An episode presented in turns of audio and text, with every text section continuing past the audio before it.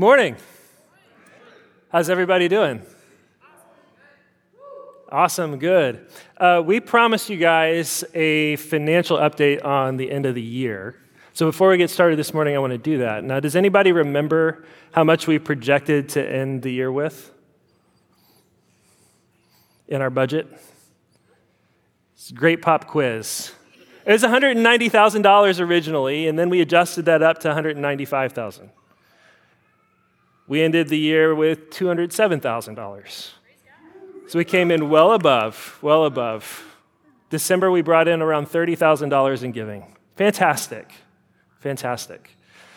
Um, we were projecting to end the year just slightly in the red. And we ended the year almost $9,000 in the black, despite $50,000 of unexpected expenses. It's amazing. So, uh, God is good. You guys are amazing. That's where we're at. So we're off to a really good start. Really good start uh, going into the uh, 2024. So uh, anybody, since I'm playing guess what I'm thinking, anybody want to guess what we're studying today? It's Romans. Who knew? Who could have thought we'd be studying Romans? One of the greatest books ever written. The book that uh, lit Martin Luther on fire, that started the Protestant Reformation 500 years ago. Really, really cool. Anybody know what comes next for us? We're almost done in Romans. It's the book that Martin Luther hated the most in all the New Testament, the one that he wasn't quite sure belonged in the Bible. James. James. Back to back, Romans and James. So I'm excited about that. So that'll start in February. And I, you know, we promised Jonah. Jonah's coming. We just decided that Jonah would fit in better going into the fall semester. So Jonah will be August. Okay, but J- James is next, starting in February. So I want to start this morning with a question. Uh, how many of you remember that point in your life when you started to sincerely ask, for maybe for the first time, why am I here? What's the point? What's the purpose? And you started trying to find something that was actually worth living for. Maybe even something worth dying for, something worth giving your life to. You guys remember a time in your life like that? Usually, maybe middle into high school, college, early 20s, something like that for a lot of us.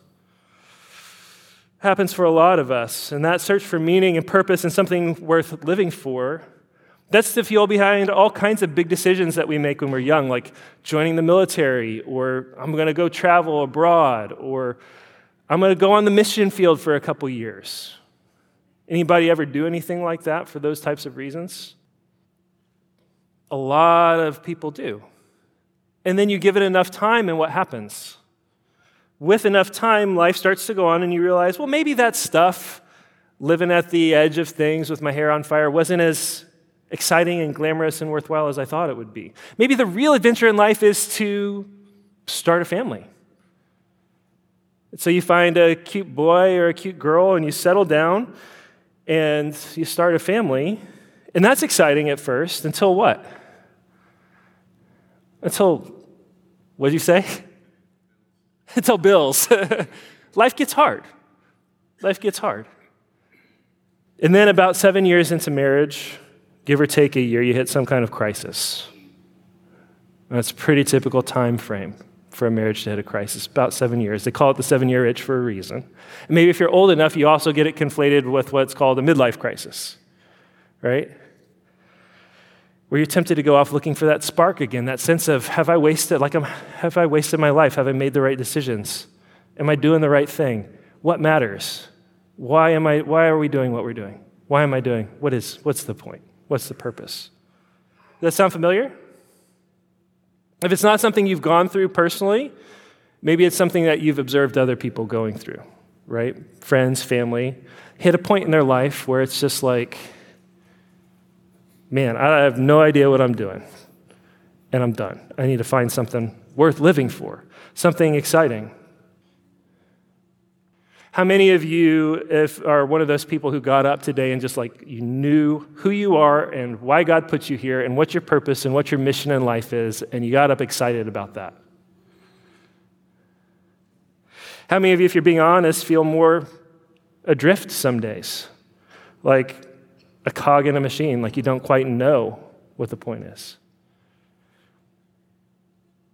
This morning, we're talking about mission and ministry and purpose because the Apostle Paul is going to start talking to us about his mission, about his ministry, about his purpose, why he's here, what he's about. For the Christian, there are two big purposes that we all have. There are two mandates that God gave us, two great missions that we have in common. The first came at the beginning of humanity, when God made us. In Genesis chapter 1, God gives us what is called the cultural mandate. This is our blessing, it's our birthright, it's what we're called to. And instinctively, by nature, it's sort of what we're programmed to do. It goes deep down into our bones. You can't really get it out of us. The only way to get it out of us is try to deprogram us or brainwash it out of us through like 12 years of education and a bunch of crappy entertainment and then college. And eventually, maybe you can get it out of us. But it goes deep down, and we all come back to it instinctively because it's how God made and designed us. And it's in Genesis 1:28.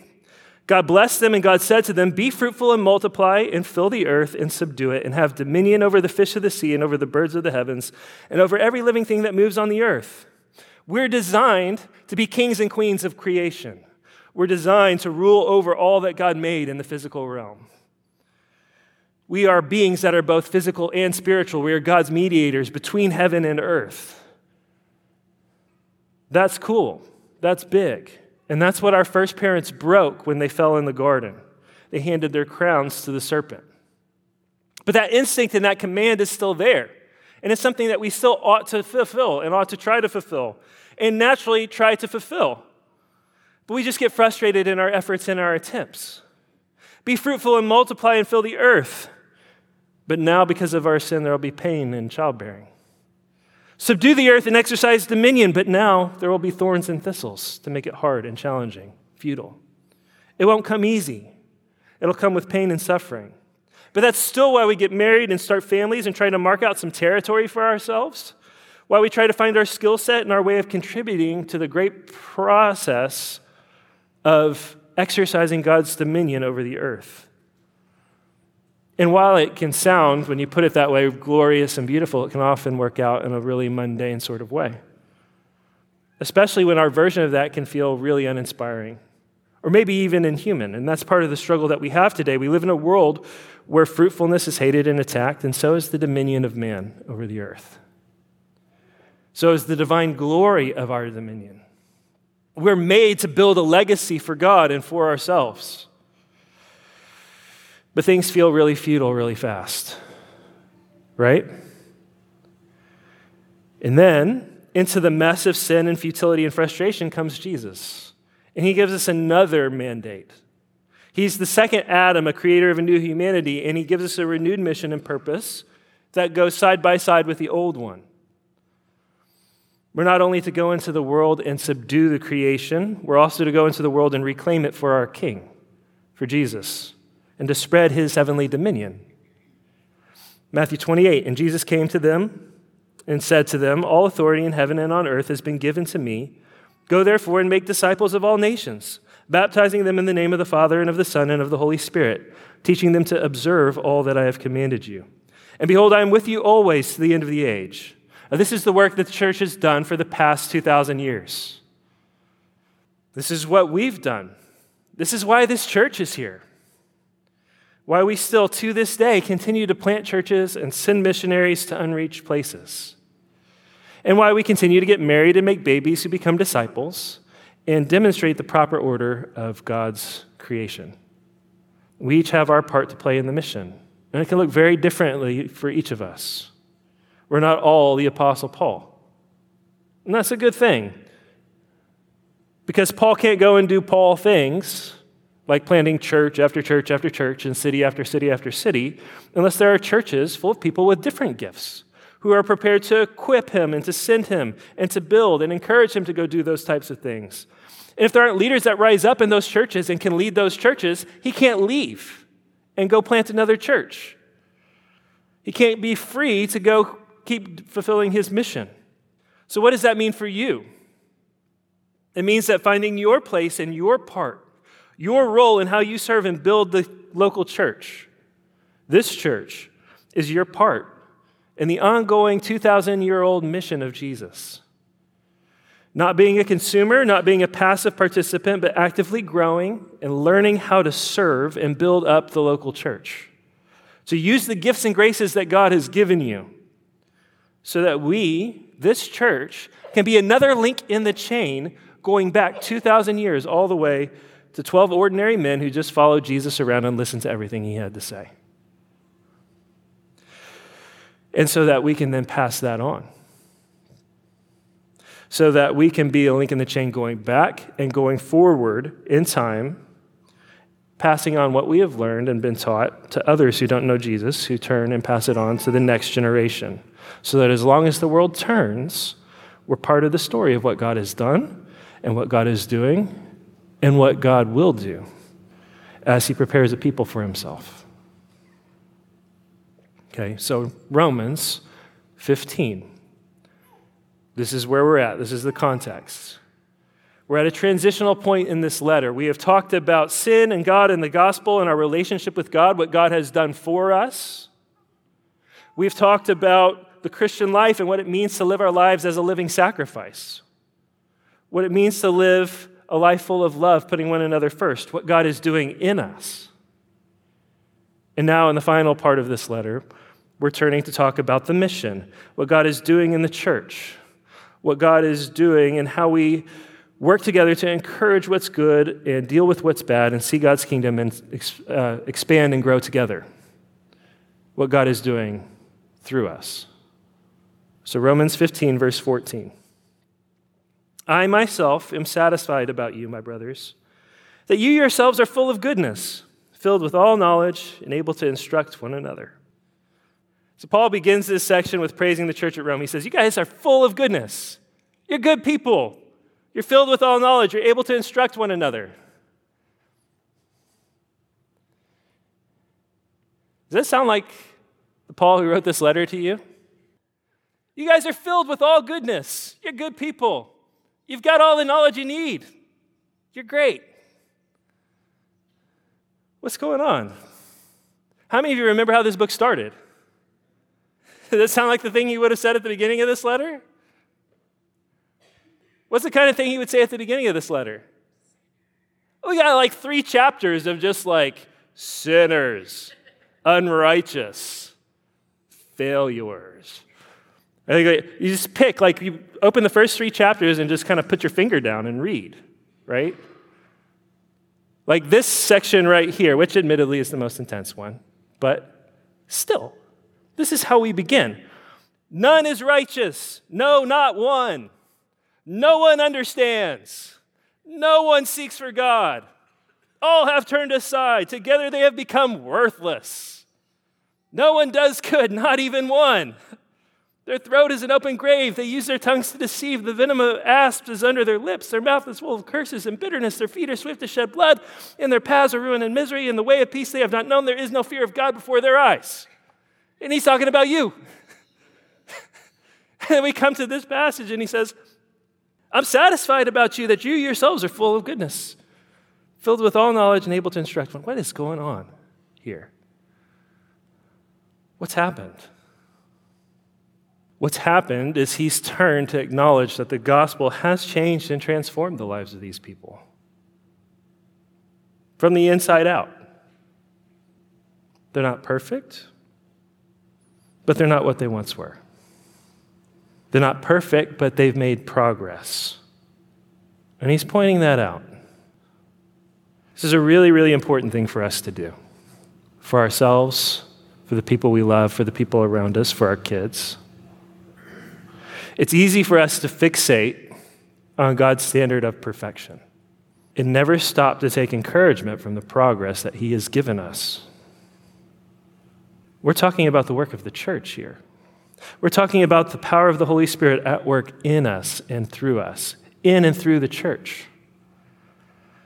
Stop and think for a minute about how far you've come since you first met Jesus. Are you perfect? Of course not. But you've made progress, haven't you? You're not what you once were. This Easter, we'll celebrate three years of having services together as a church. We are far from perfect, but we as a church have made a lot of progress, haven't we? We've grown. We've grown together. It's important that we hold high God's standard of perfection, that we acknowledge we're not yet what we ought to be, not even close, right? Right. It's also equally important that we spend time reflecting on all that God has done and acknowledge that we are also not what we once were. Not even close. We may feel much closer to what we once were than to what we ought to be. That's true. We still are much closer to what we once were than what we ought to be. But if we're constantly fixated on perfection, on how far we have yet to go, and we never stop to appreciate how far we've come, if we never stop to appreciate the progress, all we'll see is that we always fall short and that there's always more, which is true. But we can do that in a way where we end up denying the good work of what God has done for us and in us and through us. And then what happens? What happens is we lose heart and we lose hope. And we stop believing that God can change us. We stop believing that God wants to change us. And we stop believing that God actually does change us and transform us. And if we do that, we can develop a critical spirit that will cripple us and blind us to all that God has already done. And that is profoundly ungrateful and unbiblical. Throughout the scriptures, God commands his people constantly to set up memorials and reminders of what he has done for them. He commands them to rehearse and repeat and remind themselves to keep going back and remembering what he has done. And to tell that story of what he has done for the next generation. How are we supposed to do that if we never stop to reflect on what he's done, on the actual growth and progress that he's given us? If we think it's godly and spiritual to sort of always be downplaying the miracles of transformation that he's accomplished in our lives before our eyes. Some of you have come from dark places. And it's good to stop and reflect on that. And you know what? Your kids need to know that someday. They need to know what God has done for you, how far He's brought you. In the Bible, the people of God make their worst mistakes when they prove to have short memories. When they refuse to reflect on what God has done with gratitude, with awe, with wonder. The people of Israel, as they come out of Egypt, are so quick to forget the plagues, to forget the miracles, to forget that God parted a sea for them to walk through on dry land. Instead, they're thinking about what they need to eat. So God makes bread come from heaven. And they think, that's for a while, that's great. And then they're like, this is just bread. Where's the meat? And then God sends quail. It's never enough. It's never enough. And so what happens is they bring themselves under God's judgment because they simply will not stop and take a step back and look at what God has done for them. Why? They want that promised land of perfection and they want it now. They want it all. They want it fast, they want it cheap, they want it easy. They're so fixated on the end that they take for granted how far they've come. They can't see the progress. So they lose heart and they lose hope. And instead of being grateful, they become embittered. We can get this way with God when it comes to ourselves when we get frustrated with how far we feel we have to go, when we see and feel all our old sins still present with us, we feel like we just can't seem to heal or grow past certain sins or temptations. what we need to do is to stop and reflect not only on how far we have to go, but on how far we've come. We can also get this way when it comes to our relationships and the people we love. We can get so fixated on a standard or on a bar, or on, a, on perfection, that all we see are the shortcomings and never the progress, never the growth. We can get fixated on how far our marriage still has to go or how far our kids still have to go and miss what God's done, how far we've come since we started. We miss the growth and the milestones. You see this a lot, you know, in all kinds of places, big and small. You see it a lot in youth sports or any place really where parents are tempted to compete with each other through their kids, right? It doesn't have to be sports, it can be grades, it can be music, it can be dance, gymnastics, drama. It Doesn't matter. But for example, on the baseball field, Who's the one kid on the field that the coach can't ever see any progress or growth in often? It's his own son, right? If all these kids from all over the place, and one hit from Johnny over there, that's a cause of celebration. He makes a great play in the field. That's amazing. Way to go, Johnny.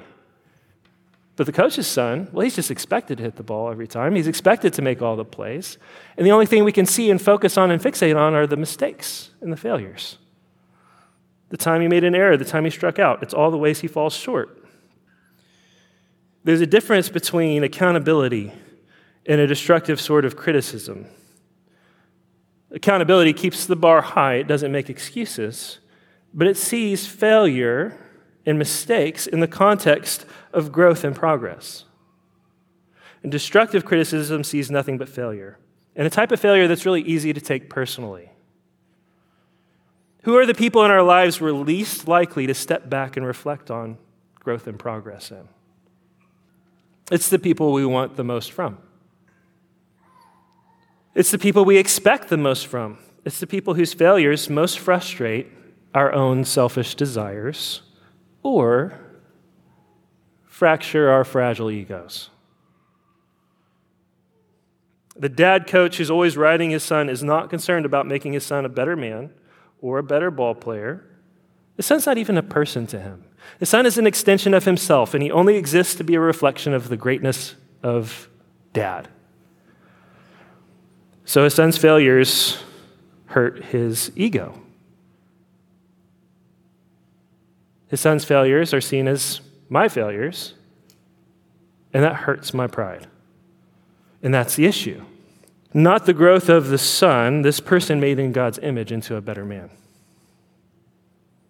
In marriage, the husband who can never step back and celebrate the growth or progress of his wife is not fixated on what he can give her, but only on what he wants to take from her, on what he wants that he's still not getting. He's a devouring monster who can never be satisfied. He's a vampire. He wants to take, he always needs more. And the wife, similarly, who can never see her husband's shortcomings or failures or weaknesses in the context of his sacrifices and his strengths and his gifts and his growth, is the same kind of devouring monster. Nothing's ever enough. But a little context, a little reflection, a little self awareness, a little bit of gratitude. A shift in focus from perfection to progress, from taking to giving, goes a long way. With our kids, with our marriages, with other people in the church. So, how about us as a church? We have a long way to go. But look at how far we've come. When I look at you guys, you know what I see? I see a church that has grown so much over the past couple of years. Not just in breadth and numbers, but in depth. We're about ready to finish the book of Romans. Know how many churches never even attempt the book of Romans? Why? It's a hard book. It's got hard things in it, really hard things in it. How many of you have really had your view of God challenged since we studied this book? It's got tough stuff in it. And as we've gone through it, do you realize uh, how our sermons have changed? When we started having services, our sermons were 25, 30 minutes long. Do you remember those days? And we've had a lot of sermons in Romans that have been over an hour. Uh, that's not just like, oh yeah, that's great, we're awesome, we let's have every sermon be over an hour. I don't believe in sermons over an hour, I promise, generally speaking. I don't think that's good. We can only handle so much sustained concentration. We're human, right? And we got to get out of the gym. And we want this service to be a place where anybody can come for the first time and feel like they understand what's going on. Okay. At the same time, look at us. Look at you guys. Look at how we've grown. Look at how you've grown in goodness and in knowledge, and in your ability to instruct each other, to help each other, to teach each other, to encourage each other.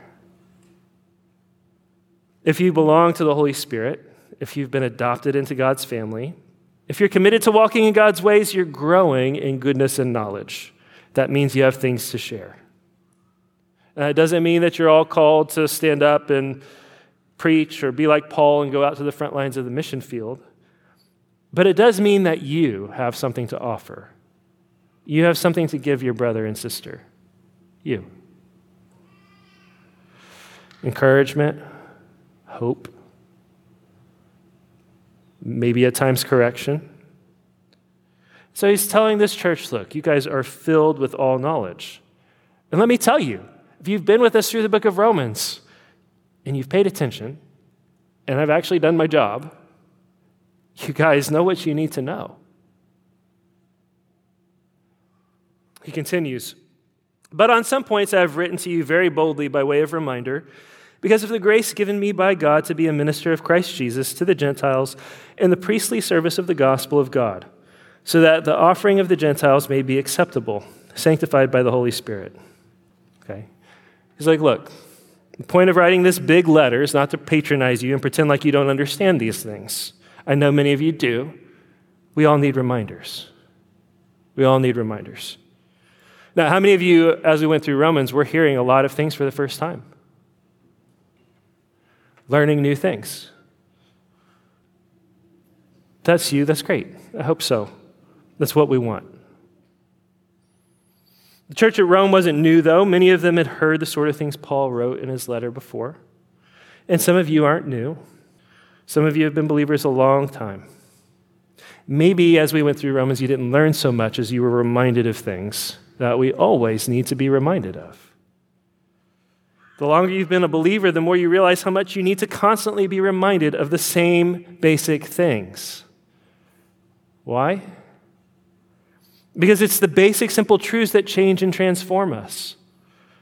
Sometimes it's the basic, simple truths that are the hardest to get to seep down deep into our bones.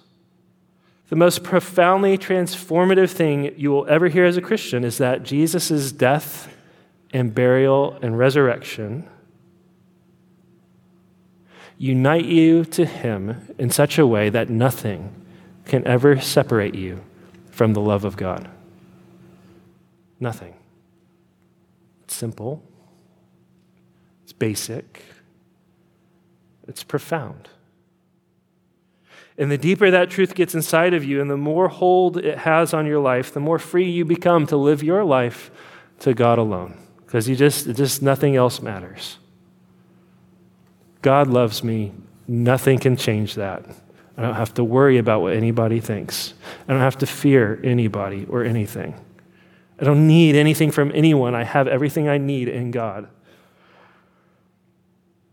But who here feels 100% like you are so freed by the love of God that you never have to care what anybody thinks? That you never have to live to please anybody but God. Anybody feel that way all the time, 100%? We all struggle. We all forget. We all doubt. We all have to be reminded and reminded and reminded again. And we have to have God work and open our hearts to really receive and embrace even the most simple and basic of truths. So we need to be reminded because it's daily work, it's fight. We still live our lives often crippled by guilt and shame. We still have parts of our lives where we have sins that we just can't shake, and we need to be reminded so that we can be acceptable, sanctified by the Holy Spirit, he says. So we can grow. So we can grow. So that's what we've done. We have learned and been reminded of simple truths, and we've grown. And we don't just to be, uh, need to be reminded of those transformative truths that we're to believe, we need to be reminded how to live, how to love, what that looks like. That we are, in fact, called by God to love as we have been loved by Him. Because while we are, as He says, filled with goodness and knowledge by the Holy Spirit, we're also at war with our old nature, with our old man, with the old us, and all the old sinful habits and patterns that would try to dominate and control us and bring us back to what we once were. Okay, so here's Paul, and he's writing, and he has a gift, a special grace, and he knows it, and he says so, and he's not ashamed of it. It's an ability to remind and build and encourage God's people so that they grow. And so he put that gift to use in this letter. It's like he said at the beginning in Romans chapter 1 I long to see you that I may impart to you some spiritual gift to strengthen you that is, that we may be mutually encouraged by each other's faith, both yours and mine. Okay? He knows if he can get to Rome, he can be an encouragement to them. And he knows that this church will be an encouragement to him too. And he also knows that he can send a promise of that encouragement simply by using his gifts to write a letter and remind them of what God has done and what God is doing and what God has called them to do. And so we get the book of Romans. It's bold, it's strong. He knows that this is how God has gifted him and how God uses him to build up the body. So he writes it. This is his mission, and this letter is proof of that. And God still works through the teaching and preaching of his word this way, especially through men he's called and set apart, and especially gifted to do that sort of thing. So, who did the work? Was it Paul? Is it the preacher? It's Jesus. It's the word of Jesus delivered by men that Jesus has set apart and equipped to preach it. In Christ Jesus, then, I have reason to be proud of my work for God. Preacher stands up and says, I'm proud of my work for God. Is that a red flag for you? That's what he says. He's proud of his work for God. But he qualifies it. For I will not venture to speak of anything except what Christ has accomplished through me to bring the Gentiles to obedience by word and deed. Okay, here's what he's saying I have seen Jesus at work in me and through me. I've seen what God does. And you have to remember who Paul is. You have to remember where he came from. What was he? This is an actual Pharisee, the kind of person that Jesus was just relentless with, right? And he was an actual persecutor of the church. He traveled from city to city, separating families and killing and imprisoning Christians. He was an evil person, the kind of person you should have nothing to do with. And then he met Jesus, and Jesus changed him. And Jesus gave him a gift and a mission and a calling. And Paul obeyed. And everywhere he went, he was met with opposition and pain and suffering, on one hand. And on the other hand, the power of God at work changing and transforming lives in the midst of everything. So he's able to step back with a sort of godly pride and say, I am proud of my work in Christ. Because look at what Jesus has done. Look at all these pagan Gentiles who'd never even heard of God, believing and obeying him having their lives changed and transformed by him. Look at all of these churches all over the place. It's amazing. I go where I'm sent, I speak what I'm told, and I just get this front row seat to the miracle of God, transforming people who've never heard about him. People who are hopeless and helpless, ensnared in sin, trapped in despair. And that's the pain and the privilege of ministry. And the beauty is that we all get to share in that, one way or another. Maybe not like Paul. Maybe we're not frontline missionaries or pastors or church planners or preachers or teachers, but we all get to participate in the work of God in us and through us, in and through the gifts that He's given to us. And has God been at work in us and through us? Take a look around. Where'd this church come from? Think of all we've been through in such a short period of time. This is the work of Jesus. There's no other way to explain it. And I'm proud of it. And I'm proud of you. There's no other church I'd rather be serving. And I'm humbled to be a part of the work of Jesus in you. I hope you are too. Okay, we don't just get to be part of the work that Jesus has done for us or the work that Jesus has done in us. We get to be part of the work that Jesus is doing through us, and we are all part of it. There are people here today who are Christians because of somebody else in this room. There are people here this morning who have been helped and encouraged and given hope and strength in dark times because of other people in this room. Maybe some of that work has already gone on this morning.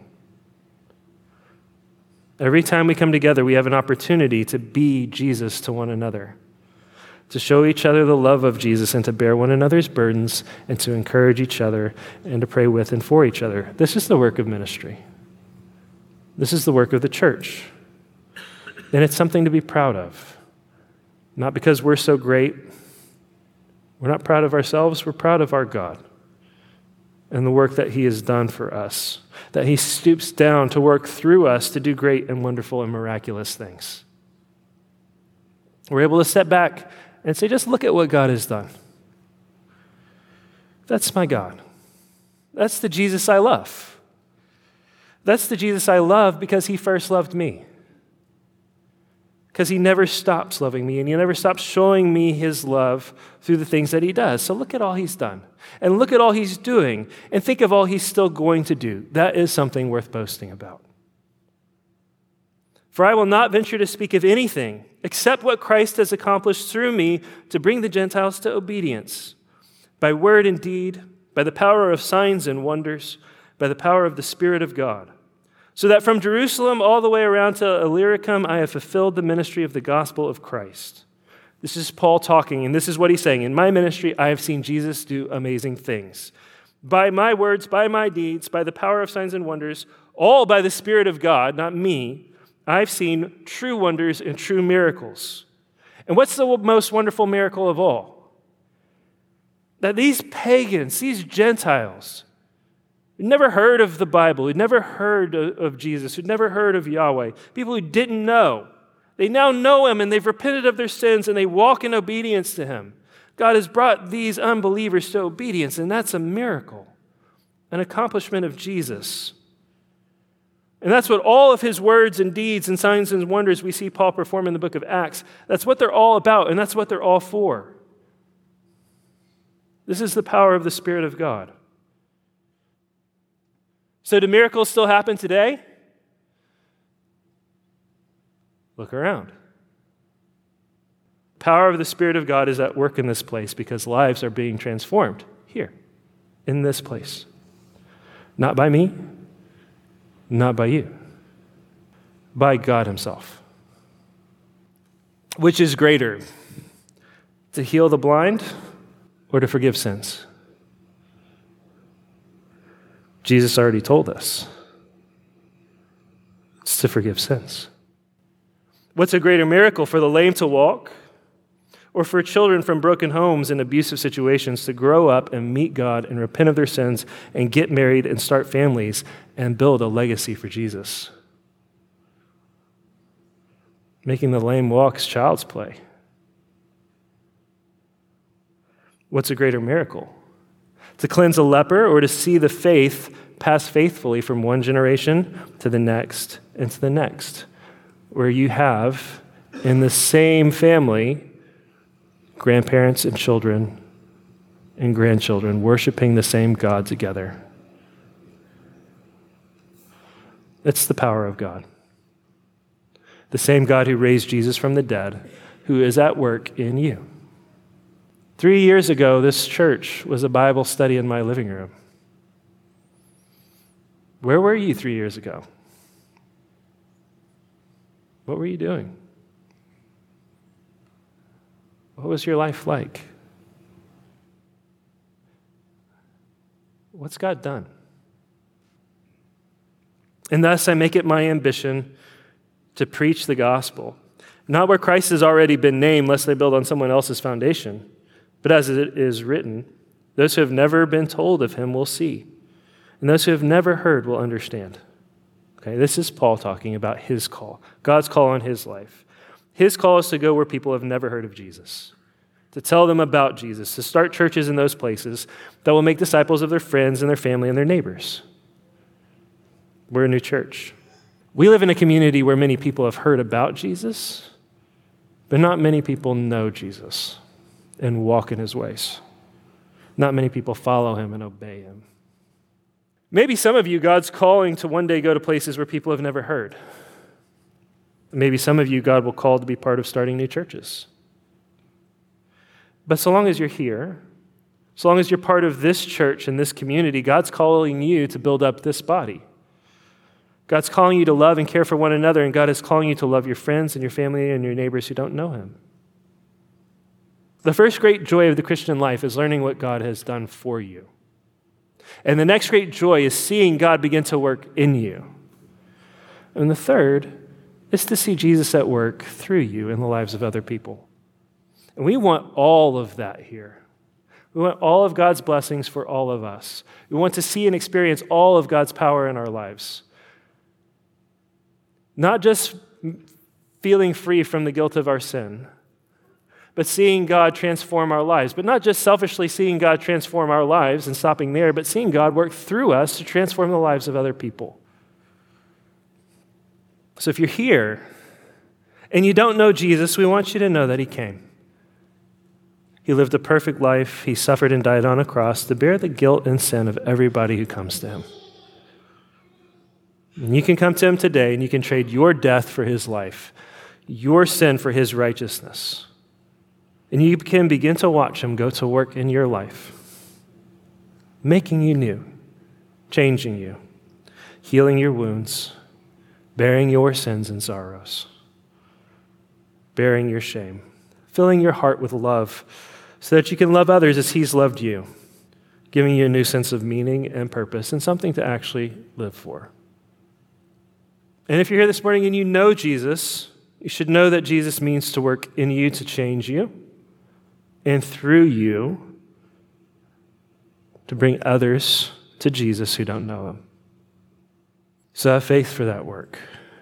Love people and talk to them about the one who bore your sins. Let them know what Jesus has done for you. As we come to celebrate the Lord's Supper, remember that God is holy, God is perfect. You fall far short of that standard of perfection, every one of us. But if you belong to Jesus, then Jesus has been at work in you. And if he's been at work in you, then you've grown and you've changed, and you are not what you once were. Though you are still weak and fragile and frail and full of sin, you're not what you once were.